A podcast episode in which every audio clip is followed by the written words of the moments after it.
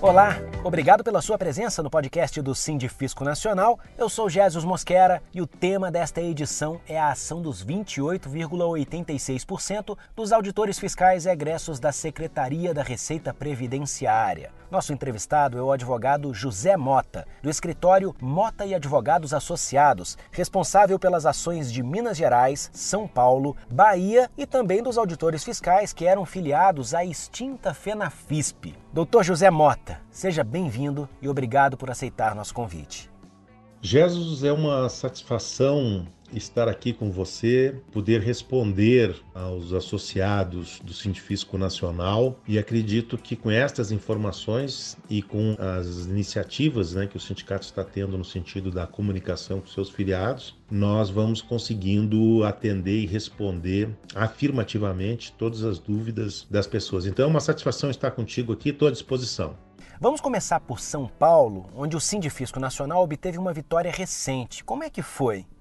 Pois é, Jesus, essa é uma questão que nos trouxe muita alegria porque o processo dos 28,86% do estado de São Paulo é um processo que se arrastou aí por 25 anos, tramitando. Esse processo era físico, tinha mais aí de 2 mil volumes, e o fato dele ter atrasado um pouco trouxe também para os associados benefícios, porque a questão fundamental que envolve esses processos era a incidência dos 28,86% sobre a GEFA, que era uma gratificação paga na época. E essa questão ela restou resolvida pelo STJ num recurso repetitivo somente em 2015. E com isso nós conseguimos então que no caso de São Paulo, né, esse julgamento inclusive fosse objeto de uma adequação e assim nós tivemos um título judicial, né, transitado em julgado que assegurou para todos os filiados de São Paulo, egressos da previdência social, o direito aos 28,86%, inclusive sobre a GEFA. Esses precatórios foram expedidos ainda bloqueados porque o juiz pediu para fazer uma verificação no que diz respeito respeito a alguns índices, mas não é, é uma coisa tranquila, né, que nós vamos acompanhar de perto. Então essa questão de São Paulo está muito bem resolvida e graças a Deus todos nós estamos de parabéns, né? Principalmente os associados do sindicato, egressos da previdência que conseguiram obter uma grande vitória.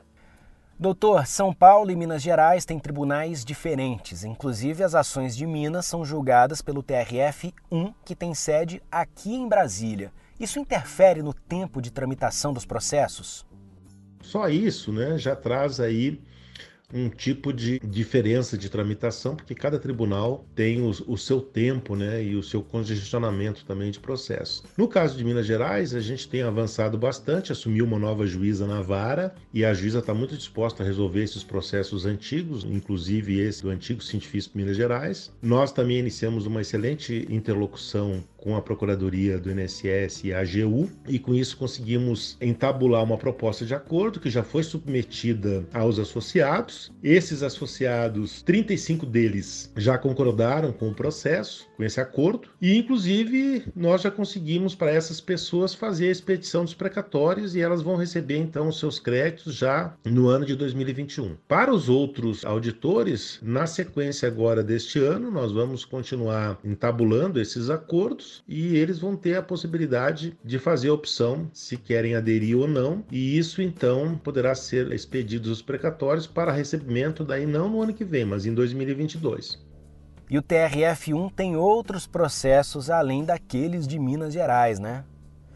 Então, Jesus, um desses processos é relativo ao Estado da Bahia, né, aos auditores fiscais previdenciários do Estado da Bahia. Nosso escritório acompanha três ações, sendo que são quatro ações, porque tem uma ação que havia sido patrocinada anteriormente por um outro escritório. Então, nós fomos é, vitoriosos, mas esses processos ainda aguardam né, uma decisão final aqui do Tribunal Regional Federal da Primeira Região em Brasília, porque existem algumas discussões. Uma delas era uma discussão sobre a legitimidade do INSS em responder à ação, né, que disse que não era mais com ele, tendo em vista a reestruturação da carreira e a unificação como auditor da Receita Federal do Brasil. Então, são questões a nível mais processuais, mas essas questões também estão se resolvendo positivamente, porque nós já temos inclusive precedentes sobre elas. E também neste caso, nós estamos abrindo né, e requerendo junto à AGU e à Procuradoria do INSS a possibilidade de uma mediação, para que nós tenhamos também, em relação aos processos da Bahia, uma proposta de acordo para submeter os associados e para que eles possam vir a se manifestar. E se Deus quiser, a gente também possa concluir mais rapidamente esses processos, tendo em vista que, se a gente for aguardar né, o deslinde do julgamento desses recursos, ainda pode demorar um pouco, porque o Tribunal Regional Federal da Primeira Região está bastante congestionado. Né? E como é que ficou a situação das ações da época da FENAFISP? Pois é, Jesus. Nós, em relação à FENAFISP, na época, considerando que muitos auditores estavam tomando posse nos anos de 95, 96, 97, 98, em virtude de concursos públicos realizados na época, né, a FENAFISP também fez uma opção por ajuizar diversas ações, aí umas quatro ações de grupos, e essas ações elas abrangiam então aquele grupo de auditores que havia tomado posse naquele respectivo ano. Então a gente tem um processo de 97, tem um outro de 98, acho que deve ter um de 96 também. E este processo também estão tramitando aqui em Brasília, né? Alguns deles já estão um pouco mais avançados. Salientando que nós temos uma dessas ações, né? Que nós chamamos de processo guarda-chuva, que ele tem a, a, possibilidade de abranger todos aqueles auditores que não foram contemplados em nenhum outro processo Brasil afora. Não é um processo que vai abranger todo o período, mas abrange um período importante e também há a possibilidade de, nesses processos, nós iniciarmos uma mediação. Aí, quem sabe, nós tenhamos aí também, em relação a esse processo, a possibilidade de estabelecer alguns acordos importantes e antecipar com isso o recebimento desses créditos que são muito importantes para esses auditores fiscais que são egressos da Previdência Social. Doutor José Mota, do escritório Mota e Advogados Associados, muito obrigado pelos esclarecimentos e pela participação em nosso podcast. Um grande abraço a todos, então. Feliz aí, parabenizar né, os auditores que conseguiram a expedição de seus precatórios. E nós vamos agora continuar trabalhando para que nesse ano de 2020 e primeiro semestre de 2021 a gente avance mais conclusivamente também em relação aos outros processos. Muito obrigado, um abraço a todos e felicidades para todos nós.